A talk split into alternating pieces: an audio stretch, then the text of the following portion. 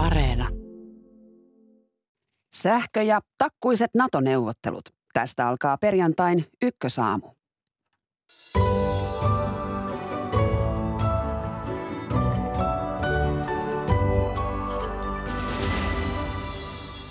Sähkömarkkinoilla käy kova pudotuspeli ja hinnat nousevat. Kotitalouksia kehotetaan säästötalkoisiin. Mutta millä hinnalla tästä hetken kuluttua? Suomi ja Ruotsi neuvottelevat tänään Turkin kanssa NATO-jäsenyyden hyväksymisestä. Turkki latoo pöydälle kovia ehtoja vaikeiksi ennakoiduissa neuvotteluissa. Tästä puoli yhdeksältä kuulen myös tunnelmia Ruotsista. Sri Lanka on ajautunut konkurssin partaalle. Kansainvälinen valuuttarahasto pohtii parhaillaan, miten saarivaltion talous pelastetaan. Tästä ohjelman lopuksi. Minä olen Marjo Näkki ja tämä on Ykkösaamu. Hyvää huomenta.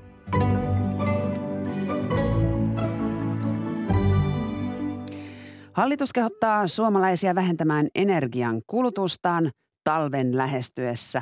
Mitkä seikat energiantuotantoon vaikuttavat ja miten sähkölaskun hintaa voisi pienentää. Tervetuloa Ykkösaamun energiateollisuuden toimitusjohtaja Jukka Leskelä.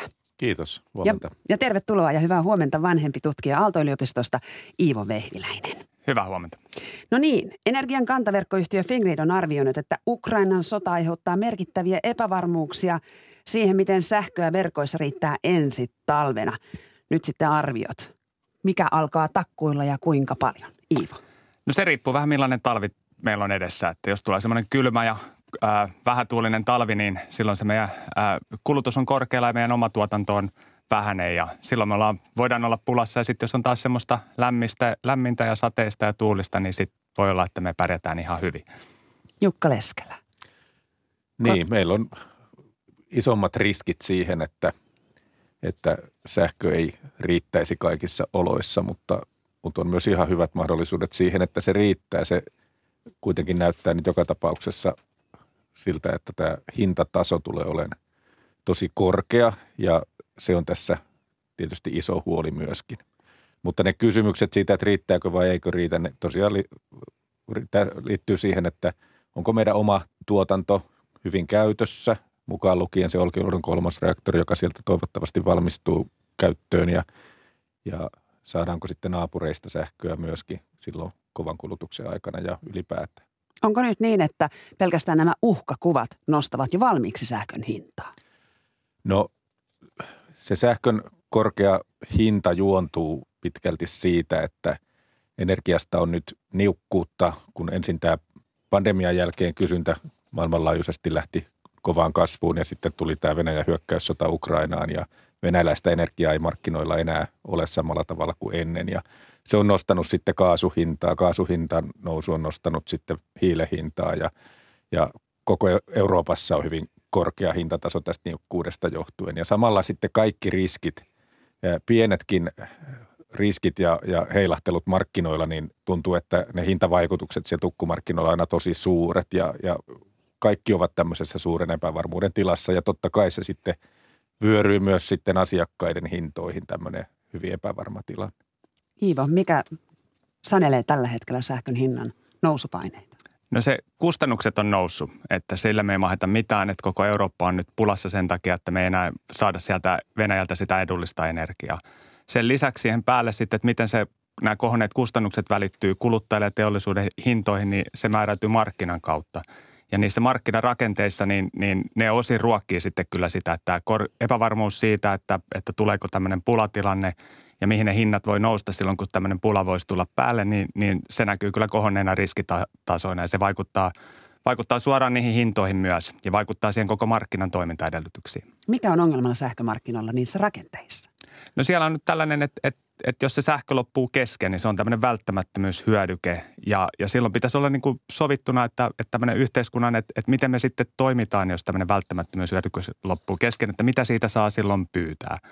Ja, ja nyt ne nykyiset säännöt on, on rakennettu semmoiseen normaalitilanteeseen, että välillä voi tulla tämmöinen on vähän huonoa tuuria, kylmä, kylmä talvi ja hetkellisesti joudutaan sääntelemään sitä, sitä sähköä. Ja silloin semmoisessa tilanteessa on perusteltu, että sähkö voisi maksaa tosi paljon, niin silloin me saadaan sinne semmoista reservikapasiteettia, että on järkevä investoida semmoiseen reservikapasiteettiin. Mutta nyt me ei ole tämmöisessä normaalitilanteessa edelleen. Meillä on se sama markkinarakenne, joka sallii sen, että ne hinnat voi karata pilviin pitkiksi aikoihin olet kritisoinut EUn tasolta tulevaa tukkusähkön äh, hintakattoa. Tämä on juuri se mekanismi, joka tällä hetkellä se on semmoinen automaatti, että sitä mukaan kun kriisi pahenee, niin, niin se hintakatto karkaa vaan ylöspäin ja, ja se pitäisi nyt näissä oloissa toimia päinvastoin, että meidän pitäisi laskea sitä hintakattoa. Niin ja hintakatto on mielestäsi liian korkealla tällä hetkellä. Kyllä vaan. No missä sen pitäisi olla? Nyt se on neljässä tuhannessa eurossa. No ihan tarkkaa lukua, niin, niin se, se on oikeastaan niin, että se pitäisi elää vähän sen markkinatilanteen mukaan, mutta selvästi matalampi, että kertaluokkaa pienempi. No Jukka Leskelä, miltä kuulostaa? Onko rakenteissa ongelmia? Varmasti tämän yhteisen eurooppalaisen markkinan säännöissä ja on kehittämistä ja, ja sitä pitää tässä tehdä.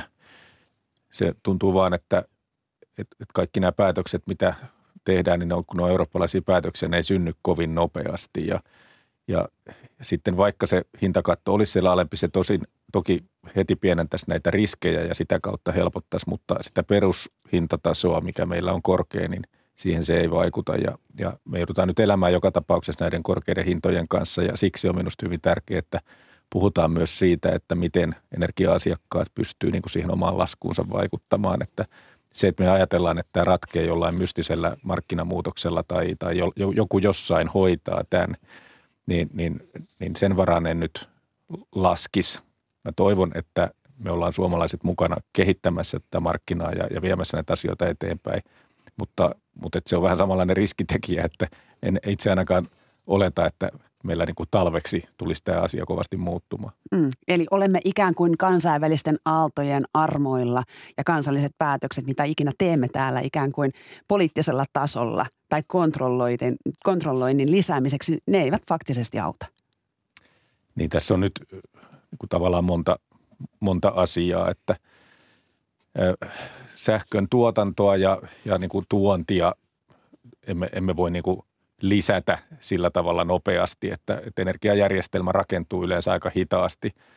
Onneksi meillä on tulossa paljon omaa uutta tuotantoa ja meillä on ihan hyvä näkymä, kun mennään tästä joitakin vuosia eteenpäin. Että meillä, meillä niin Suomessa on harvoin, tai ei, ei ole koskaan ollut se tilanne, että me tuotettaisiin yhtä paljon sähköä kuin täällä kuluu, tai ainakaan kymmeniin vuosiin. Ja meillä niin kuin päästään siihen tilanteeseen. Ja tämä tilanne varmaan markkinoillakin sitten laajemminkin paranee tässä, kun, kun mennään vuosia eteenpäin. Mutta tähän lyhyen tilanteeseen, niin, niin oikeastaan voi vaikuttaa siihen kysyntään ja Eli, eli se, että kuinka paljon sitten sähköä käytetään ja sen takia nämä säästökampanjat on tosi tärkeitä. Ja sitten, kuten Iivo tuossa sanoi, niin, niin sitten pitäisi ehdottomasti tukea niitä, niitä heikossa asemassa olevia, jotka ei selviä näistä laskuista. Ja se on niin kuin päätöksentekijöiden tehtävä pohtia, että miten se fiksuiten tehdään. Iivo Vehyläinen, kuinka paljon Suomen olisi pitänyt tai pitäisi kehittää sitä omavaraisuutta sähkön tuotannossa? No omavaraisuus on varmaan, ei se olla ehkä ajateltu niin, että ei se ole semmoinen tavoite, että mitä meillä pitäisi olla. Nyt, nyt varmaan ähm, näiden, että et ollaan laskettu sen verran, että tämä markkina aina toimii. Mutta nyt me nähdään, että ehkä se markkina ei toimikaan – ja semmoisia tilanteita varten, että miten me sitten kansakuntana tämmöisistä tilanteista selvitään, niin, niin nyt ollaan semmoisen tilanteen edessä. Ää, niin kuin Jukka totesi, niin ei me tätä nyt ensi talveksi ratkaista millään vippaskonstilla. Ähm, että sitten pidemmä, pidemmässä juoksussa niin, niin Suomen näkymät on ollut ihan hyvät, että tänne ollaan investoimassa paljon, erityisesti niin kuin uusiutuvaa tuulivoimaa ja aurinkovoimaa on tulossa paljon. Norjan hallitus äh, ilmoitti, että se aikoo vähentää sähkön vientiä muihin maihin. Jukka Leskelä, kuinka kovasti tämä Suomen nilkkaan osuu? No, tämä on, niin periaatteellisesti iso kysymys, että, että meillä on kuitenkin Norjasta lähtenyt koko tämä yhteinen sähkömarkkina ja sen kehitys. Norjalaiset on itse aktiivisesti rakentanut näitä yhteyksiä Keski-Eurooppaan ja, ja, ja Britanniaan – ja ajatus on ollut se, että, että Norja pääsee myymään tätä vesivoimaansa ja silloin kun tuulivoimaa Pohjanmerellä on niukasti tarjolla, sähköhinnat on silloin Euroopassa korkealla ja Norja sitten voi hyötyä myymällä tätä vesivoimaansa. Ja sitten kun taas tuulee runsaasti, niin, niin norjalaiset voi tuoda tuulivoimaa ja, ja säilyttää sitä vettä siellä. Ja nyt, nyt Norja sitten, kun siellä on omat hinnat nousseet siellä Etelä-Norjassa korkealle, niin ajattelee, että en, enpä viekään enää. Tämä on tämmöinen yksipuolinen ilmoitus, että sanoudumme irti näistä markkinoista ja se on niin kuin vaarallinen ennakkotapaus, koska jos muut maat alkaa tehdä sitten näin, niin me hävitetään tätä markkinaa, joka on tuonut valtavat hyvinvointiedut meille kaikille. Ja suomalaiset erityisesti olemme niin kuin riippuvaisia siitä, että sähkö kulkee rajojen yli hyvin. Toki Norjasta, Etelä-Norjasta sitten Ruotsiin myös tuodaan sähköä ja, ja jos se pysähtyisi, niin se voisi jonkun verran näkyä myös täällä. Mutta yleistä eurooppalaista hintatasoa se heti nostaa, jos Norja tämmöisen liikkeen tekee. Eli ajattelet, että Norja on mennyt yksipuolisesti rikkomaan sääntöjä tällä yhteismarkkinoilla? No he ei ole vielä sitä tehnyt, mutta he mm. sitä suunnittelee ja, ja, ja se on nyt asia, jossa Norjan omakin viranomainen totesi, että, että näin ei taideta voida tehdä, jos noudatetaan näitä yhteisiä eurooppalaisia sääntöjä, mutta se on niin kuin selvästi poliittinen kysymys Norjassa. Kuinka lähellä ollaan sitä tilannetta, että oikeasti joudutaan mennä siihen, mistä Fingrid varoittaa, että, että joudutaan mennä tällaisiin väliaikaisiin sähkökatkoihin tai sähkön säännöstelyyn Suomessa? No silloin, jos tämä tuontiyhteydet sieltä naapurista ei, ei toimikaan, niin semmoisessa tilanteessa ollaan kyllä lähellä, että tarvitaan sitten, täytyy ottaa käyttöön näitä viimesijaisia keinoja, jossa sitten voitaisiin voitais mennä tämmöisiin sähkö, katkoihin. Sinänsä mä en ehkä niiden, niitä nyt ihan hirveästi niillä pelottelisi, että se on semmoista, mitä maaseudulla on totuttu, että tulee ukkosmyrsky ja sähköt on vähän aikaa poikki. Niin, Mutta sen, tässä niin. sä sitten tietäisit sen etukäteen, että se on semmoista suunnitelmallista toimintaa, jos sinne, sinne asti joudutaan. Hmm. Mutta kyllä meillä on keinovalikoimassa sitten varmaan ennen sitä niin paljon tämmöisiä kaupallisia keinoja vielä, että, että jos siinä nyt oltaisiin aktiivisia ähm, – valtion toimestakin, niin, niin sillä voitaisiin saada nyt paljon, paljon aikaan tässä ennen talvea. Mitä tarkoitat kaupallisella keinoilla? No siellä on tämmöisillä isommilla toimijoilla on, on mahdollisuus pudottaa sitä kulutustaan. Että muistelen, että joku kaupan toimija ilmoitti, että heillä on 15-20 prosenttia sitä omaa kulutusta. Ja se näkyy sitten huomattavan paljon, että jos tehdään tämmöisiä isot toimijat vähentää sitä omaa kulutustaan tiukassa tilanteessa, niin se auttaisi meitä pitkälle. Mitä tarkoittaa? Ruokakaupassa on vähän himmeämmät valot. Ää, kylmälaitteita, tämän, tämän tyyppisiä varmaan, että siellä mitkä ne on isot sähkön kuluttajat. Otetaan mukaan energiakysymyksiin – Ähm, perehtynyt taloustieteilijä. Hyvää huomenta ja tervetuloa suoraan lähetyksen professori Maria Kopsakangas Savolainen Oulun yliopiston kauppakorkeakoulusta. Kiitoksia ja hyvää huomenta. No kuinka paljon sinua hirvittää tulevan syksy ja talven tilanne? No ö, ehkä ei ihan niin paljon kuitenkaan kuin mitä tässä on, on ollut tuota noin, niin ihan, ihan viime päivinä esillä. Eli, eli tilanne on tosi hankala, mutta kyllä mä uskon, että, että tuota, sähköä saadaan, saadaan riittämään ja kotitaloudetkin tästä saadaan talven yli ns. hengissä menemään, mutta, mutta hankala se eittämättä on. Mutta en lähtisi myöskään turhaan nyt niin kuin nostamaan vielä ed- edelleen vielä nostamaan niin kuin tietyllä tavalla pelkoja ja tekemään markkinoille vielä, vielä niin kuin levottomuutta lisää.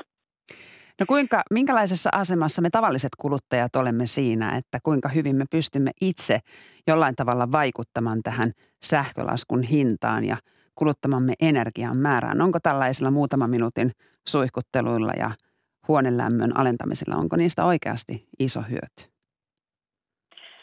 No se riippuu siitä, että minkälainen ö, lämmitysjärjestelmä talossa on. Eli, eli, eli tuota, jos, jos on omakotitaloasuja, jolla on sähkölämmitys, vesilämpöä sähköllä, niin kyllä silloin sillä omalla käyttäytymisellä on huomattava merkitys, että, että vähennetään, lyhennetään suihkussa käyntiaikoja, lasketaan veden lämpötilaa, lasketaan huoneen lämpötilaa, joka Suomessa useimmiten kansainvälisestikin ajateltuna on, on ollut aika korkea. Meillä varmaan siinä on, on niin kuin varaakin sitä jonkun verran laskea, että siitä mitään haittoja vielä esimerkiksi terveydelle aiheutuisi. Toki sitten tässäkin kotitaloudet on, on tosiaan hyvin, hyvinkin erilaisessa asemassa. Osa on varmasti näitä säästötoimia jo tehnytkin, eikä enää ole kovin paljon joustovaraa sinne alaspäin. No kuinka paljon esimerkiksi äm, kerrostaloasuja voi vaikuttaa ikään kuin kokonaistilanteeseen markkinoilla, jos ollaan siellä ikään kuin kaukolämmössä ja, ja, ja pienellä sähkönkulutuksella ja sammutellaan niitä valoja, niin kuinka iso merkitys tällaisessa on, tällaisella heijastun vaikutuksella on esimerkiksi siellä omakotitalo, sille a, omakotitaloasujalle? Puhuttiinko nyt kerrostaloista vai omakotitaloista? No, että Et... jos ihminen asuu kerrostalossa ja sammuttelee mm. niitä valoja, joo, joo. niin minkälainen heijasti-vaikutus siinä mm. sitten on sellaiselle, joka asuu siellä omakotitalossa? No, no toki tietenkin kaikki toimet, mitkä tällä hetkellä sitten tiukassa markkinatilanteessa tai tiukassa niin kuin tehotilanteessa vähentää kulutusta, niin sillä on vaikutusta. Riippuu hyvin paljon tietenkin myöskin siitä, että, että tuota noin niin, ää, mikäli ollaan siellä todellakin siellä niin kuin ihan, ihan siinä tilanteessa, että, että onko enää vaihtoehtoisia tuotantomenetelmiä otettavista käyttöön, niin silloin tietenkin tämmöinen aggregaattina pienetkin vähennykset voi tuottaa sitten sitä, sitä selkeää vaikutusta, heijasti vaikutusta sinne niin kuin mm, esimerkiksi pörssihintoihin. Mutta että kyllä se merkittävin, merkittävin sektori kuitenkin on, on sitten tuota, tällaiset isomman kaavan. Jos kotitaloussektorista puhutaan, niin sitten niin kuin omakotitalot, jotka, jotka käyttävät sähköä paljon. Hmm. No tässä nyt tuskin kukaan juurikaan ehtii enää aurinkopaneeleita tilailla tulevan, tulevan talven varalle, niin äh, mitkä olisivat nyt sellaiset nopeat keinot, joilla pystyttäisiin niitä heikommissa asemassa olevia kotitalouksia tukemaan tällä hetkellä, kun energian hinnat ovat todella korkealla tai nousemassa erittäin korkeiksi? No tämä on kymmenen, niin kuin tuhannen taalan kysymys, et, eli että, että mikä on se kaikista, mm. niin, että, että mikä on se kaikista tehokkain keino, joka tällä hetkellä pystytään tekemään ja niin, että se kohdentuisi nimenomaan sinne oikeisiin, se, oikean, äh, niin kuin, äh, oikeisiin äh, kuluttajakuntaan. Tässä on paljon ollut esillä erilaisia keinoja ja useimmat näistä on sellaisia, mitä on esitetty, että ne vaatii jonkun verran aikaa toteutuakseen. Eli, eli kyllä varmaan niin kuin ihan heikommassa asemassa olevia jouduttaisiin minun mielestäni tukemaan ihan suoraa energiatuella, suoraa rahallisella tuella ensi talven aikana, mutta sillä tavalla, että tämä ei missään nimessä saisi olla sellainen, joka jää pysyväksi tukimekanismiksi, joka sitten taas saattaa kannustaa niin kuin, saattaa olla päinvastainen kannustus sitten tähän energian säästöön. Eli tämä pitäisi olla ehdottomasti tämmöinen väliaikainen keino. Kiitoksia näistä arvioista professori Maria Kopsakangas Savolainen Oulun yliopiston kauppakorkeakoulusta ja hyvää päivänjatkoa sinne pohjoiseen. Kiitos samoin. Ykkösaamun studiossa ovat energiateollisuuden toimitusjohtaja Jukka Leskelä ja vanhempi tutkija Aalto-yliopistosta Iivo Vehviläinen. Jukka Leskelä, miten sinä tukisit näitä heikoimmassa asemassa olevia kotitalouksia nyt kun sähkön hinta on nousussa? No, minusta se on niin kuin ennen kaikkea poliittisten päätöksentekijöiden asia niin kuin miettiä, että miten se on, mutta että jos vaan voidaan kohdentaa tuet sillä tavalla, että – ne osuu niihin, jotka eivät pysty sitä omaa sähkön käyttöään vähentämään, eivätkä selviäisi näistä niin kuin kohonneista laskuistaan. Niin totta kai silloin saataisiin isoin yhteiskunnallinen hyöty. Nämä, nämä kotitaloudet ei putoisi sitten turvaverkkoihin yhteiskunnassa ja, ja pystyisivät niin kuin elämään, elämään sitten vielä, vielä omillaan tässä. Tämä kohdentaminen tuntuu vaan, niin kuin tuossa äsken Maria sanoi, niin kestää, niin kuin, voi olla aikaa vievää. Ja tässä on nyt tavallaan kiire tehdä niitä päätöksiä. Ja, ja siinä mielessä niin, niin nopeita keinoja, jos haetaan, niin sitten tämmöiset veroalennustyyliset on, mutta ne, ne tietenkin kohdentuu sitten kaikille ja, ja on siinä mielessä vähän tehottomia ja kalliita, mutta et, et kyllä tässä nyt jollain tavalla valtio varmasti on viisasta tulla vastaan asiakkaita. Suomessa on satoja tuhansia suoria sähköläm, suoraan sähkölämmitteisiä omakotitaloja. Ivo Vehviläinen, mitä sinä, miten sinä tukisit ihmisiä, jotka ovat nyt pulassa korkeiden sähkölaskujen kanssa? Kyllä me mielletään kohdennettaisiin ne tuet just niille, jotka tarvitsevat sitä tukea oikeasti. Et, siellä on paljon isoja kuluttajia, joilla on sitten myös varaa maksaa ne sähkölaskut. Se tuntuu, se tuntuu pahalta, mutta silti, silti taloudellisesti ei jouduta semmoiseen ahdinkoon – jos ei pystytä muuten kohdentamaan suoraan, niin ihan vaan sitten kaikista äh, niille alimmille tuloluokille esimerkiksi kohdennettua tukea jotain kautta. Että se, sellaista varmaan on perusteltua jakaa äh, monista muistakin syistä, että kaikki kustannukset on tällä hetkellä noussut. Mitä mieltä olette tästä tehoreservin käyttöönotosta? Sitä on ehdotettu, eli kyse on sellaisten äm, laitosten, jotka eivät ole nyt toiminnassa, että ne varautuisivat tuottamaan lisää sähköä markkinoille. Kuinka hyvä keino, Iivo Vehiläinen, tämä olisi? No kyllä sillä saadaan sitten huomattavasti enemmän kuin mitä näistä kotitalouksilta pystytään saamaan, niin kerta heitolla. Ja siinä ei ole mitään järkeä tällä hetkellä, että me ollaan ostamassa sitä kapasiteettia pois sieltä markkinan käytöstä ja laittamassa sitten niin kuin pahan päivän varalle, että se paha päivä on jo täällä ja nyt me tarvitaan kaikki kapasiteetti markkinalle. Jukka Leskelä, oletko samaa mieltä? Onko se paha päivä jo saapunut? No ilman muuta nyt täytyy huolehtia, että kaikki voimalaitokset, jotka meillä on, niin on käytettävissä ainakin silloin kovimman sähkön kulutuksen aikana. Ja tämä tehoreservin päätöksiä ei ole vielä tehty, joten tarjoukset on jätetty, jätetty sinne energiavirastolle ja se on nyt sitten varmasti harkittava, että millä varmistetaan, että, että nämä kaikki on siellä tuotannossa, niin millä tavalla se parhaiten varmistetaan. Olkiluoto kolmonen, sieltä tulee vähän ristiriitaista tietoa. Joskus se tuntuu, että se saadaan nopeasti käyttöön ja joskus, että se myöhästyy. Iivo Vehviläinen, mikä sinun veikkauksesi on? Tai toiveesi on Olkiluoto kolmosen suhteen? Toive, että se saadaan nyt käyttöön, mutta meillä, niin jos me katsotaan maailmalta, niin uusien ydinvoimaloiden kanssa on aina ongelmia. Et, et, et toivotaan nyt, että ne, ne ongelmat olisi täällä selätetty. Jukka Leskelä, nopeasti kommentti sitä. No olen hyvin toiveikas, että tämä koekäyttö jatkuu tässä syksyllä. Se tuottaa silloin jo syksyllä paljon sähköä ja, ja tietysti vahva toive on, että, että vuoden puolella saataisiin sitten siihen kaupalliseen käyttöön se. Toivottavasti tämä toive menee perille. Kiitoksia keskustelusta energiateollisuuden toimitusjohtaja Jukka Leskelä ja vanhempi tutkija Aalto-yliopistosta Ivo Vehviläinen ja hyvää päivän jatkoa. Kiitos, Kiitos samoin. Suomessa järjestetään tänään Suomen, Ruotsin ja Turkin väliset NATO-neuvottelut ja Sri Lanka on konkurssin partaalla ja tähän aiheeseen pureudumme lähetyksen lopuksi.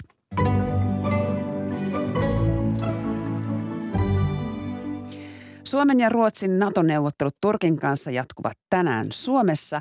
Virkamiestasolla järjestettävässä kokouksessa pyritään poistamaan esteitä Suomen ja Ruotsin NATO-jäsenyyden tieltä. Hyvää huomenta Tukholmaan, toimittajamme Pirjo Auvinen. Hyvää huomenta Tukholmasta. Mm. Otetaan äh, tähän kärkeen uutinen ruotsalaisia järkyttäneeseen – tietoon. Ruotsin Gotlannissa Almedalenin politiikkaviikolla kesällä 64-vuotiaan naisen kuoliaksi puukottaneen miehen toisena kohteena oli keskustapuolueen puheenjohtaja Anni Lööf. Puukottaja iski heinäkuun alussa lähellä paikka, jossa Lööfin oli määrä pitää tiedotus, tilaisuus. Ja tilaisuus peruttiin Lööfietin turvaan. Pirjo, mitä tästä siellä Ruotsissa nyt tiedetään? No se tiedetään, että tämä, tai juuri tuon enempää ei tiedetä, mutta pelkästään tämä tieto on nyt, nyt kyllä järkyttänyt, koska kyse on, nyt puhutaan, että tässä on ihan tällaiset poliittiset motiivit tällä tekijällä, on, on tällaisia äärioikeistolaisia sympatioita ja Anni Lööf, keskustajohtaja, on ollut erittäin kärkäs tässä ruotsidemokraattien kritiikissään – Ruotsin keskusta ei missään tapauksessa halua olla minkäänlaisessa yhteistyössä ruotsidemokraattien kanssa ja tässä nähdään nyt selkeä kytkentä, että tosiaan, että Lövin henki oli heinäkuussa uhattuna. No miten se vaikuttaa nyt tuleviin vaaleihin, jossa ruotsidemokraateille kuitenkin povataan aikamoista menestystä? No varmaan, varmaan poliitikkojen osalta tämä tämä, tuota, nämä turvatoimet kiristyvät entisestään. Ne ovat nytkin jo, jo kirjat, mutta tämä on vielä yksi lisää tähän, tähän väkivaltakeskusteluun, mikä, mikä Ruotsissa nyt on näissä vaaleissa ykkösaiheena. Juuri uutisissa tuossa sanottiin, että eilisiltana on tässä Tukholman eteläpuolella ollut jälleen yksi ampumavälikohtaus. Nyt tänä vuonna näissä jengiväkivallan yhteenotoissa on tähän mennessä kuollut jo 47 ihmistä, eli enemmän kuin koko viime vuonna yhteensä. Eli tämä, tämä, tämä, tämän väkivallan kierre ikään kuin vain voimistuu.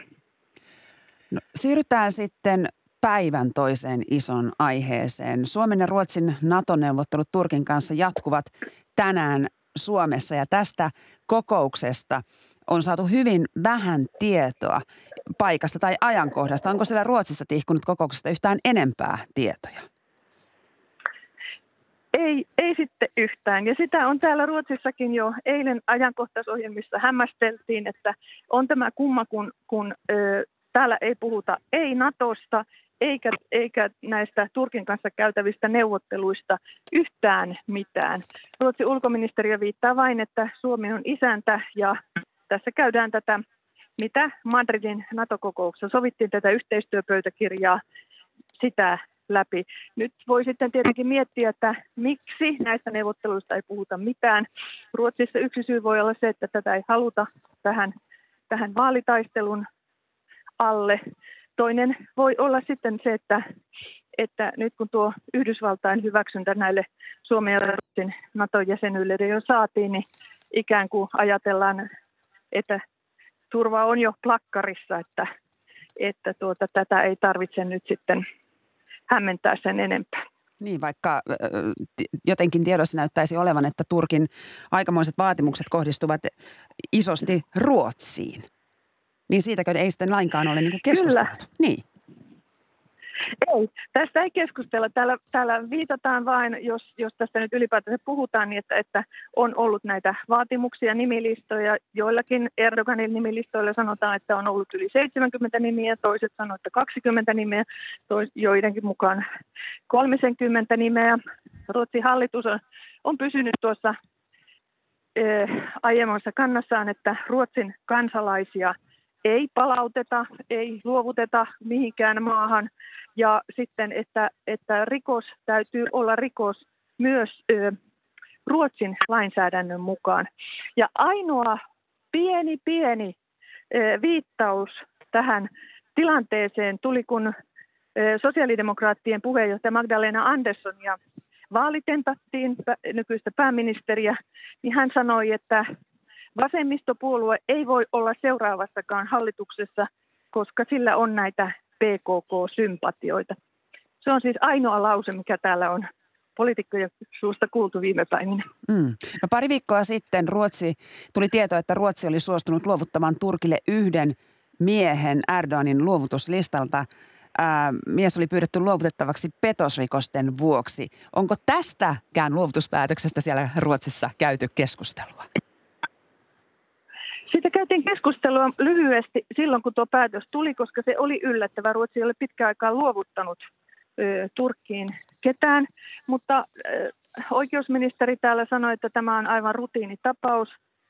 Kyse on henkilöstä, jolla ei ole minkäänlaista oleskelulupaa Ruotsiin. Hän on syyllistynyt talousrikoksiin, ei siis mihinkään, mitä, mitä Turkki pitäisi terroristitekoina tai sympatioina – ja eilen tuossa ajankohtaisohjelmassa sanottiin, että, että Turkissa oli ensin riemuittu siitä, että nyt on saatu Ruotsi luovuttamaan jo ensimmäinen nimi tuolta, tuolta Erdoganin listalta, mutta tämä ilo oli kuulemma vaihtunut sitten vähän tuommoiseksi pettymykseksi, kun oli ymmärretty, että tässä on tällaisesta luottokorttirikollisesta kysy, kyse, eli tällaisesta ö, talousrikollisesta, jolla ei ole mitään kytkentöjä terrorismiin. Kiitoksia sinne Tukholmaan Ylen Pohjoismaiden kirjeenvaihtaja Pirjo Auvinen. Ja me jatkamme keskustelua täältä studiosta, jossa on lähi professori Hannu Juusola Helsingin yliopistosta. Hyvää huomenta. Hyvää huomenta. Ja etäyhteydellä keskustelun osallistuu ulkopoliittisen instituutin vanhempi tutkija Toni Alaranta. Tervetuloa mukaan. Kiitos, hyvää huomenta. No Hannu Juusola, siellä Pirjo Auvinen kertoi ruotsalaisten tunnoista ja siitä hyvin, hyvin matalan intensiteetin keskusteluta, mistä yhteiskunnassa on käyty. Ja, ja tämä pieni viittaus vasemmiston, vasemmistopuolueen kurdisympatioista, mitä se sinussa herätti? Tuota, sehän on selvää, että Euroopassa on pitkään ollut Eh, kurdi, kurdisympatioita ja niitä on ja niitä on, on erityisesti eh, vasemmiston keskuudessa, mutta se on sitten tietysti ihan eri asia, että onko se PKK tukemista sitten siinä merkityksessä kuin mitä, että se olisi jollain lailla rikollista tai, tai tai, tai yhteydessä vaikkapa terrorismiin. Se on täysin eri asia. Olin yllättynyt, en, en tietenkään tunne Ruotsin politiikkaa sillä lailla, mutta olin yllättynyt, että, että Andersson otti noin voimakkaasti kantaa tässä. Se tuntui kyllä selvältä kädenojennukselta Turkin suuntaan ja vähän tarpeettomalta sellaiselta. Hmm. No tänään siis jossain päin Suomea järjestetään Turkin, Suomen ja Ruotsin virkamiesten tapaaminen, jossa tavoitteena on selvittää näitä Madridin NATO-kokouksessa allekirjoitetun yhteisymmärrysasiakirjan tulkintaeroja ja tasoittaa sitten Suomen ja Ruotsin tietä sotilasliitto Naton jäseneksi, jonka tiellä nyt tuntuu Turkki olevan. Toni Alaranta, millä mielin Turkki näihin neuvotteluihin saapuu? No tällä hetkellä näyttää siltä, että siinä samassa positiossa, jonka se otti silloin keväällä jo ennen Madridia ja, ja joka sitten Madridissa saatiin tähän asiakirjan survottua tällä tavalla niin kuin kaikkia tyydyttävällä tavalla, jotta siinä päästiin siinä asiassa eteenpäin, mutta tavallaan sillä sitten siirrettiin vaan näitä ongelmakohtia eteenpäin.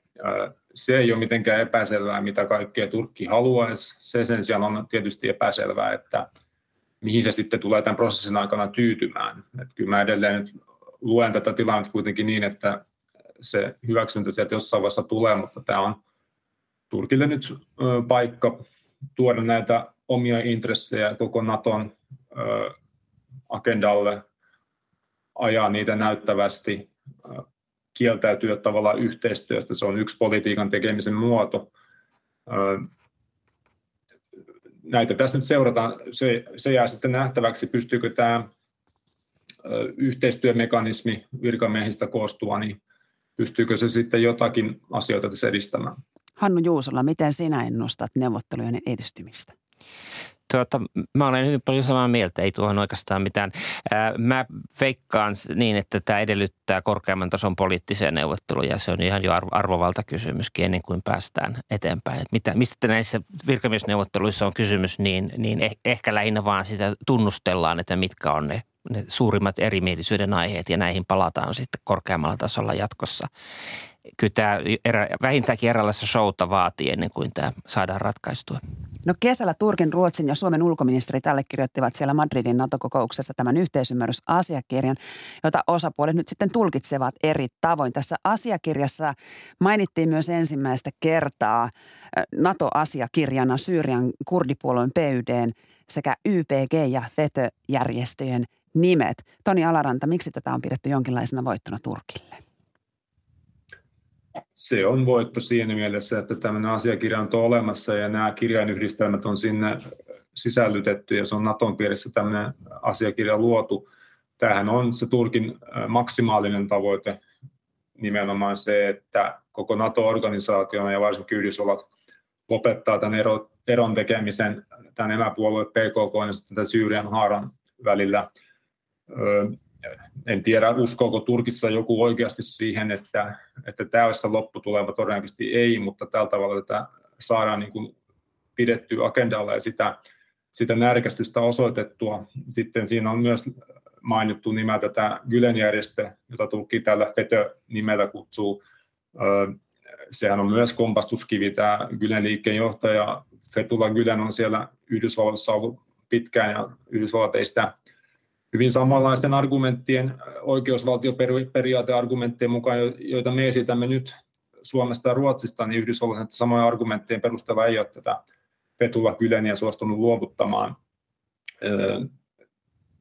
Tämä on siinä mielessä nyt merkittävää, että Turkki totta kai koittaa käyttää tätä dokumenttia tämmöisen astilautana niin kuin laajemmalle tulkintamuutokselle ja politiikkamuutokselle sitä kautta. Eli Turkki haluaa, että Naton piirissä – nämä kurditaistelijat, joita on siellä Syyrian puolella, ne ikään kuin nimettäisiin jonkinlaiseksi terroristijärjestöiksi. Joo, tämä on ollut Tur- mm. joo, tämä on ehdottomasti näin. Eli useamman vuoden ajan Tur- Turkkihan ei aina ole suhtautunut negatiivisesti tähän, tähän, kurdin, tähän kurdijärjestöön Syyriassa. Se, teki, se kävi sen kanssa neuvotteluja ja, ja, ja harkitsi jopa jonkinnäköisten muodollisten suhteiden rakentamista. Että siinä mielessä tämä Turkin politiikan muutos on ollut tässäkin suhteessa merkittävää. Mutta joka tapauksessa Turkki haluaa ikään kuin yleisen ja nimenomaan länsimaiden hyväksynnässä tälle niin sanotulle terrorismin vastaiselle sodalle, mitä he käyvät Syyriassa ja myös sitten Irakissa. Eli tämä on se suuri, ja sillä on paljon kysyntää tietysti Turkin sisäpolitiikassa. Se on, se on tärkeää, jos tavallaan Turkin huolet ja turvallisuuteen liittyvät huolet otettaisiin huomioon sitten liittolaisten taholta. Tämä on heille tärkeää, erityisesti kun vaalit lähestyvät. Turkille on siis äh, kivenä kengässä se, että kurdit saisivat jonkinlaista jalansijaa sen lähialueilla – ja, ja nyt tilanne on se, että Yhdysvallat tukee itse asiassa Syyriassa Assadin hallintoa vastaan taistelevia kurdeja. Ja tämä on nyt Turkille se punainen vaate. Toni Alaranta, näinkö se on? No, itse asiassa nämä PYD, YPG, aseellinen siipi, kurdiryhmät on aika vähän taistelua Assadin hallintoa vastaan johtuen siitä, että Syyrian sodassa ei ole päästy sellaiseen tilanteeseen vielä, jossa nämä kaksi osapuolta nimenomaisesti ottaisivat yhteen, vaan he katsovat pitkälti, että nämä Turkin tukemat monenkirjavat sunni-islamistitaistelijat on, on heille se yhteinen vihollinen ja, ja ö, tällä tavalla tämä on niin kuin toistaiseksi edennyt. Ö, Täällä on tämä Koilis Syyrian autonominen hallinto, on, on tämä viralliselta nimeltään tämä autonominen alue siellä, ja koska se on, koska se on PKK puoluekompleksiin liittyvän puolueen hallinnoima pitkälti, niin, niin Turkissa se koetaan tämmöisenä eksistentiaalisena uhkana, mutta niin kuin Hannu tässä viittasi, niin sen ei tarvitsisi olla näin, vaan tämä liittyy koko siihen kerään, että Turkki on ajanut itse tämän oman kurdikysymyksensä ratkaisemisen takaisin tähän niin kuin viitekehyksen, jossa se nähdään pelkästään niin kuin sotilaallista ratkaisua kaipaavana, eikä poliittista prosessia. Semmoinenkin poliittinenkin prosessi oli aikanaan käynnissä Turkin sisällä, ja silloin myös tämä suhtautuminen näihin kurdiryhmiin Syyrian puolella oli vähän toisenlainen. Miksi kurdit ovat Hannu Juusella Turkille niin suuri uhka? Tuota, se, mitä, jos ajatellaan tätä Syyrian tilannetta, mikä, mitä Turkki kokee siinä ongelmaksi, minun nähdäkseni on se, että he pelkäävät, että tämä sama idea leviää myös sitten Turkin kurdien keskuuteen, eli vaaditaan ja saadaan esimerkkiä tällaisesta autonomisesta alueesta. Ja kun Turkki perustuu hyvin vahvasti tämmöiselle yhtenäiselle, yhtenäiselle valtiolla, jossa erillistä kurdi-identiteettiä on ollut tavattoman vaikea vaikea hyväksyä, niin tämä on se tavallaan se uhka. He eivät tietenkään sano sitä näin, vaan he puhuvat sotilaallisesta uhasta ja, ja terrorismista, vaikka todellisuudessa tämä YBG, sotilainen järjestö, ei juurikaan ole käynyt sotilaallista taistelua Turkkia vastaan, vaan se, sen toiminta on tapahtunut Syyrian sisällä. Toni Alaranta, Joo. Niin, kerro vaan, mm. jatka. Niin mä, semmoinen detalji tässä on vielä, mikä ei yleensä Suomessa tule keskustelussa ilmi, on se, että tämä Syy- Koillis-Syyrian autonominen hallinto, niin se on ensimmäinen kerta, voi sanoa maailmanhistoriassa, kun tämä PKK perustajan Abdullah Öcalanin tämmöinen demokraattinen konfederalismi nimellä kulkeva hallintomuoto, tämmöinen paikallishallintoista lähtevä hallintomuoto on itse asiassa käytössä maantieteellisellä alueella ja sillä hallitaan väestöryhmiä. Ja tämä on nyt nimenomaan se punainen vaate Turkille, koska se tavallaan osoittaa, että tämä on käytännössä mahdollista. Ja, ja tämähän on se, mitä, mitä PKK ajaa Turkin sisällä, että, että olisi tämmöisiä laajoja itsehallintoalueita, kanttoonimalleja, joista sitä maata hallittaisiin. Se käytännössä tarkoittaisi Turkin ö, yhtenäisvaltion tämmöisen keskuksesta Ankarasta käsin johdetun yhtenäisvaltion romuttamista. Ja tähän, tähän se perustuu tavallaan se, riippumatta siitä kuinka konkreettinen se uhka on, niin se, se perustuu tähän niin kuin visioon tai Turkin kannalta dystopiaan. Eli Kurdistania ei saada aikaiseksi, mutta pyritään luomaan tällaisia autonomisia alueita. Miten ö, lähi, lähi suuremmin suhtaudutaan sekä kurdien että toisaalta Turkin pyrkimyksiin? No, siis siinä mielessä ku, Turkin politiikka on ollut ihan linjassa yleisen lähi politiikan kanssa, että nämä kaikki Kurdistania ympäröivät valtiot ovat suhtautuneet enemmän tai vähemmän samalla lailla, eli torjuneet e- erillisen kurdivaltion, torjuneet kurdi-identiteettiä ja niin edelleen. Mutta samanaikaisesti ne suhtautuvat hyvin negatiivisesti siihen, että kurdi rakentaa tällaisia miehittämiään äh, enklaaveja sitten ympäröivien valtioiden sisällä. Se aiheuttaa konflikteja sitten äh, Sy- Syyrian suhteen, suhteessa Iraniin, suhteessa Irakiin ja niin edelleen. Tällä ei juurikaan ole hyväksyntää äh, alueen muiden valtioiden keskuudessa. Turkki on sekä iskenyt Syyrian ja Irakin kurdialueelle, mutta myös vallannut niitä. Toni Alaranta, voiko Turkkia kutsua miehittäjäksi näillä alueilla Irakissa ja Syyriassa?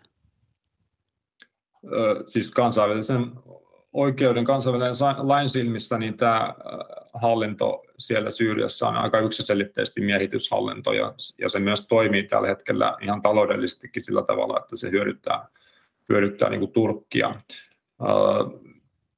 Tämä on niin kuin tämmöinen juridisesti siinä ei ole kauheasti epäselvää. Poliittisesti sitten siihen suhtaudutaan kyllä huomattavasti moninaisemmin, että Euroopan parlamentti on itse asiassa ainoa suurempi länsimainen toimija, joka on tämän yksiselitteisesti tuominut, ja sitten jo, jo komission ja jäsenmaidenkin puolelta niin, reaktiot on ollut ehkä, ehkä vähän enemmän tämmöistä mur, murmutusta vaan.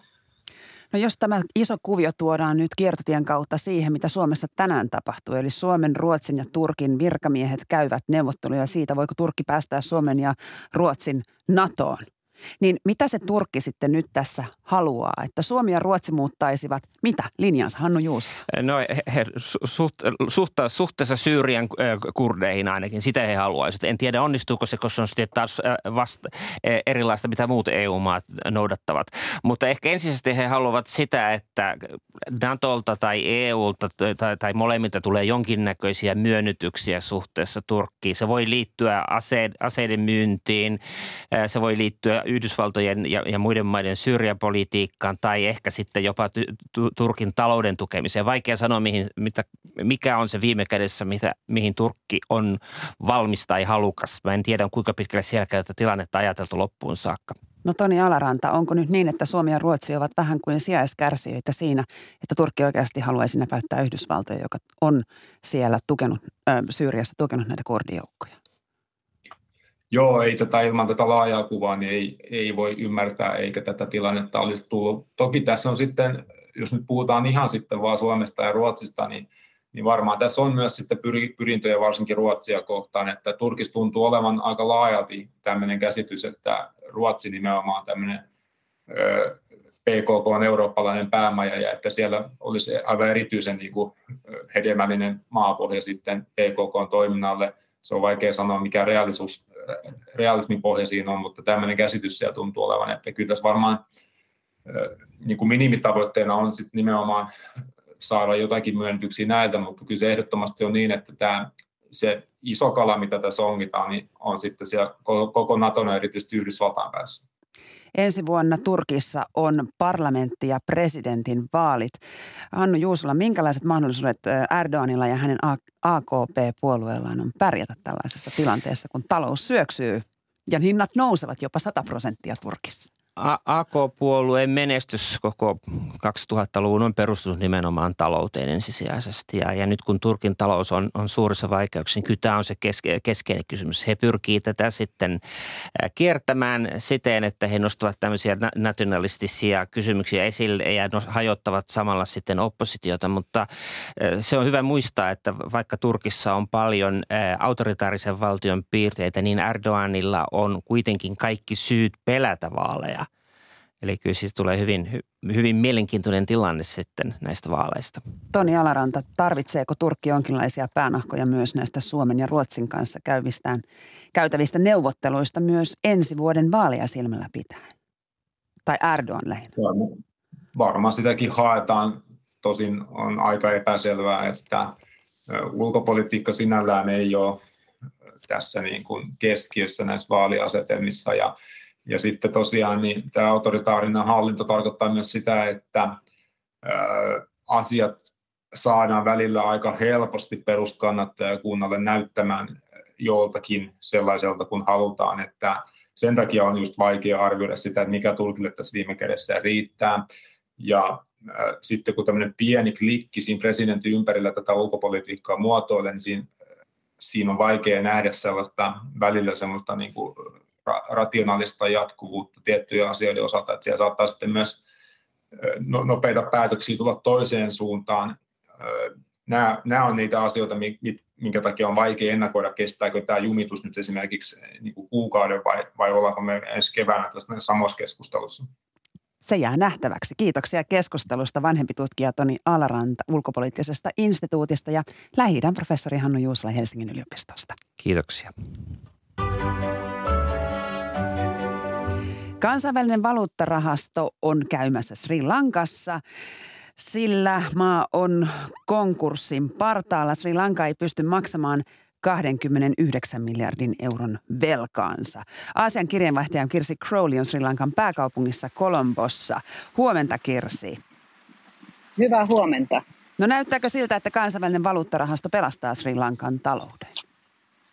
No vielä ei ole tullut mitään lupauksia, että IMFn tiimi on täällä Kolombossa ja nyt tämän viikkoa he täällä keskustelevat, mutta tämä on todella vaikea tilanne, koska Sri Lanka on käytännössä konkurssissa ja valuuttavarannot ovat huvenneet siihen nähden niin paljon, että täällä on esimerkiksi pulaa polttoaineesta. Autoilijat eivät saa tarpeeksi polttoainetta tankkeihinsa muun muassa, on sähkökatkosta ja, ja näin. IMF tarjoaisi niin kuin kolme miljardia euroa niin kuin auttamaan tässä velan maksussa, eli mihinkään käytän, käytännössä niin kuin ihmisten arjessa se ei välttämättä tuntuisi. Sitten IMF pitäisi saada näitä isompia velkojia, kuten Kiinaa, Japania ja muita maita, auttamaan silleen, että, että he esimerkiksi antaisivat osan veloistaan anteeksi tai jo, jonkinlaisia uusia järjestelyjä ja Sri Lankalta tietysti vaaditaan isoa talouskuria, eli tämä ei ole ihan lyhytjänteinen juttu, vaikka ihmiset ovat täällä toiveikkaita, että ehkä jo muutaman kuukauden kuluessa, jos se IMFn apupaketti tulee, niin tilanne paranisi.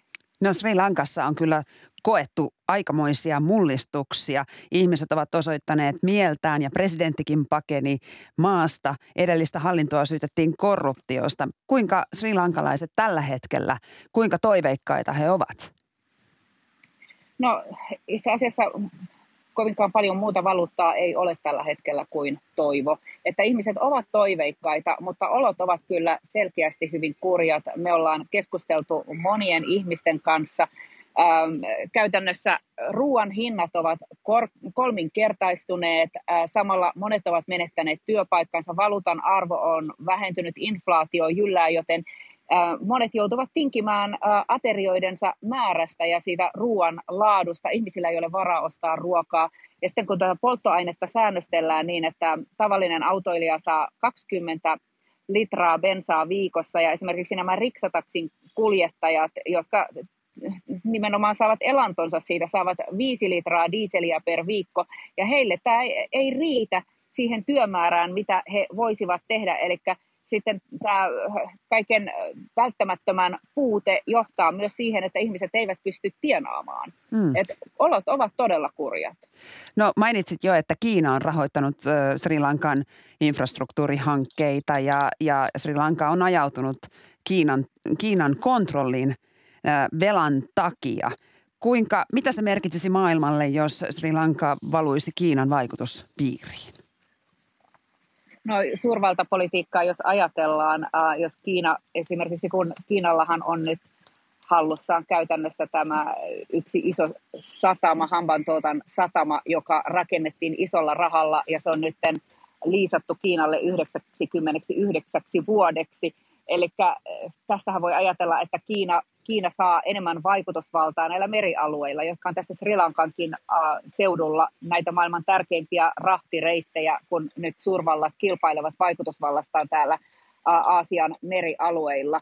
Ja, mutta täällä Sri Lankassa itse asiassa, kun ihmisiltä kysyy, että ettekö te ole huolissaan tästä, että olette joutuneet tämmöiseen Kiinan velkaloukkuun, niin ihmiset sanovat, että, että no ei tämä nyt se isoin ongelma ole, ja itse asiassa sehän on meidän oman hallinnon huonoa hallintoa ja syytä, että, että on lähdetty mukaan tällaisiin tarjouksiin, että, että Kiina on rahoittanut isoja hankkeita, sellaisia luksushankkeita, joita, joita kansan mielestä ei välttämättä olisi tarvittu, ja nyt niistä joudutaan sitten maksamaan äh, rahaa takaisin Kiinalle. Täällä esimerkiksi istun tässä Kolombon rantaviivan edustalla ja katselen tässä edessäni aukeaa iso rakennustyömaa, missä on näitä rakennuskurkia ja telineitä ja sinne rakennetaan tällaista luksus, ähm, luksusaluetta, korkean teknologian aluetta, äh, vähän Dubain tyyliin ja se ra- rakennetaan nimenomaan kiinalaisrahalla. Eli tällaisiin kaikkiin hankkeisiin täällä on nyt sitten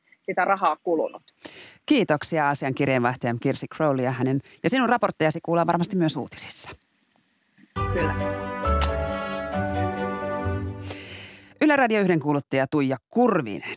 Hyvää huomenta. Huomenta, huomenta. Mitä kuuluu sinun sähkön kulutuksellesi? Sähkö on kulunut tänäkin aamuna jo viidestä, ainakin täällä Yleisradion tiloissa. Mutta ei nyt puhuta siitä, vaan puhutaan siitä, että Radion Sinfoniaorkesteri konsertoi tänään BBC Proms-festivaalilla. Ja suora lähetys tietenkin täällä Yle Radio yhdessä poikkeukselliseen konserttiaikaan Englannin aikaerosta johtuen kello 21.25 yhdistyy lähetys Lontoon Royal Albert Halliin, jossa toimittajana paikalla on Lotta Emanuelson. Ja Nikolas Kolon, ylikapelimestari, on sinne joukkonsa vienyt ja viulusolistina on konsertissa Pekka Kuusisto. Monenmoista musiikkia ja tietenkin Sibeliusta viides sinfonia soi. 21.25. Minä annan ainakin kuunnella. Ylen sivulta voit laskea sähkönkulutuksesi ja huomenna ykkösaamussa on vieraana Fortumin toimitusjohtaja Markus Rauramo. Tämä tiimi toivottaa nyt kaikille hyvää viikolla.